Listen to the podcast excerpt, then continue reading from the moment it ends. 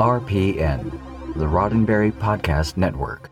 Today's daily Star Trek news is supported by listeners like you, patrons through Patreon.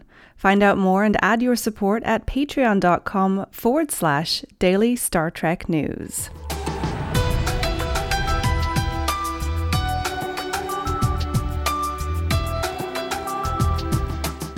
Hello and welcome to your daily Star Trek news from the Roddenberry Podcast Network. I'm Allison Pitt, and today is Monday, May 13th, 2019. On today's show, Alex Kurtzman on how the Star Trek universe is set to thrive. The Orville gets renewed for a third season, and the Deep Space Nine documentary, What We Left Behind, is out in theaters tonight. All this and more coming up next. After over a decade without Star Trek on television, the franchise's newest edition, Star Trek Discovery, thundered into our lives in the autumn of 2017. A timid introduction, it was not, with a bold TVMA rating, streaming only access, and progressive serialized storytelling. Discovery was the show on which fans and producers alike pinned their hopes for the future of the franchise.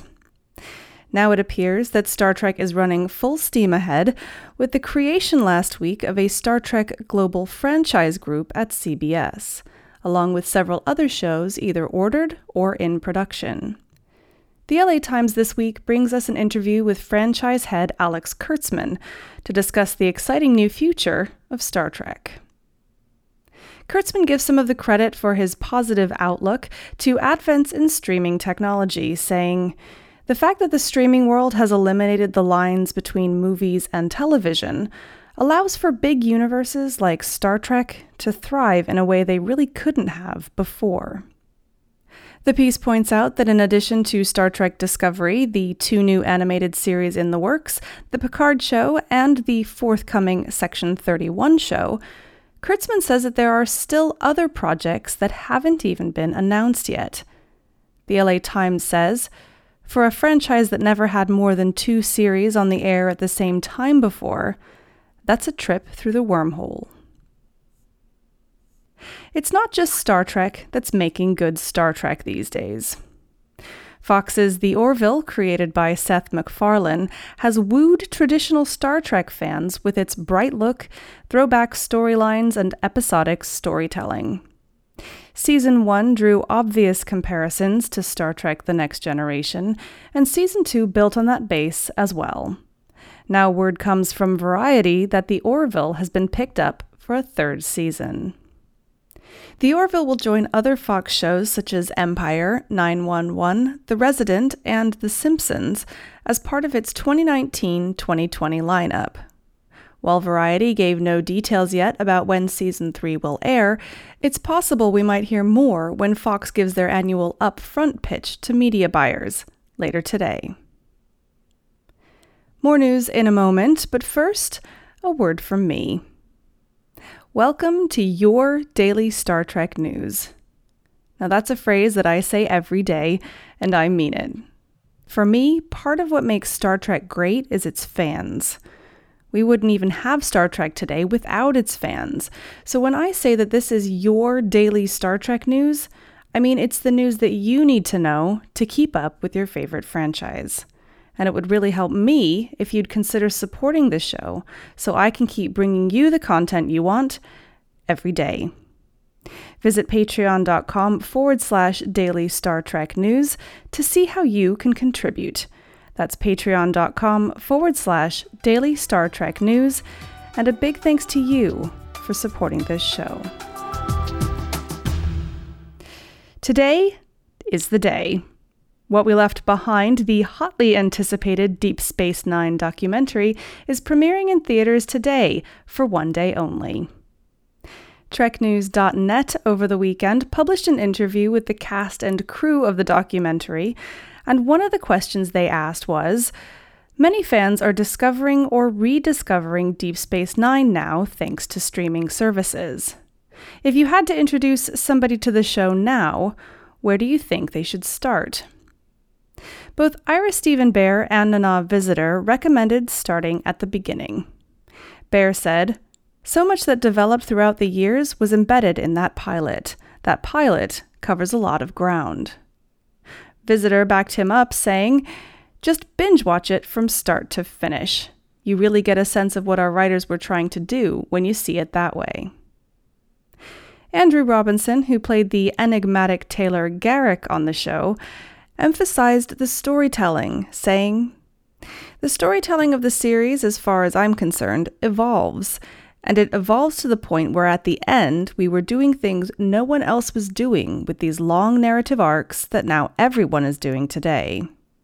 But also, there's the storytelling of each individual episode. It's a real mosaic. It's a feat. In another interview, this time with TrekMovie.com, Jeffrey Combs, who played several characters over the years on Deep Space Nine, talked about how what we left behind was different for everyone. He said, One of the themes I love about the documentary is everybody's memory of the same event is very, as I think Armin Shimerman said, is very Rashomonic. Everyone has a different memory of things, and that is very human. I love the specificity and the ambiguity that the documentary brings to everybody.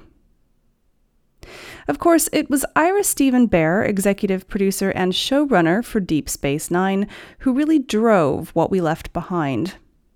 Star StarTrek.com brought us an interview over the weekend where Behr discussed how the documentary started and what he learned in the process. Back in 2012, a convention floor meeting between Behr and veteran Star Trek documentary producer David Zappone led to Behr's involvement.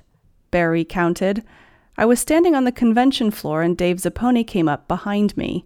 He asked, How would I like to be Bill Shatner and do a doc on DS9 and interview all the actors? I was quite surprised. I said, What's it about? He said, Don't worry, we'll find it as we go along. Later, Behr was asked what he learned about the DS9 experience from making the documentary. He focused on how the actors responded to talking about their experiences on the show. He said, What I learned is that most people, in this case creative people, are more comfortable probably talking about failures than successes. I think they realized how much the show meant to them as they talked about it. A lot of them got very emotional. There are still tickets available at select theaters for tonight's showing of What We Left Behind. Check fathomevents.com for details. Well, that's it for today's daily Star Trek news from the Roddenberry Podcast Network. For more great Star Trek podcasts, be sure to check out podcasts.roddenberry.com. This show is supported by people like you, patrons through Patreon. Find out more and add your support at patreon.com forward slash daily Star Trek news. If you'd like to get in touch with me, just shoot me an email at info at dailystartreknews.com or find the show on Twitter and Instagram at Daily Trek News. I'm Allison Pitt. Live long and prosper.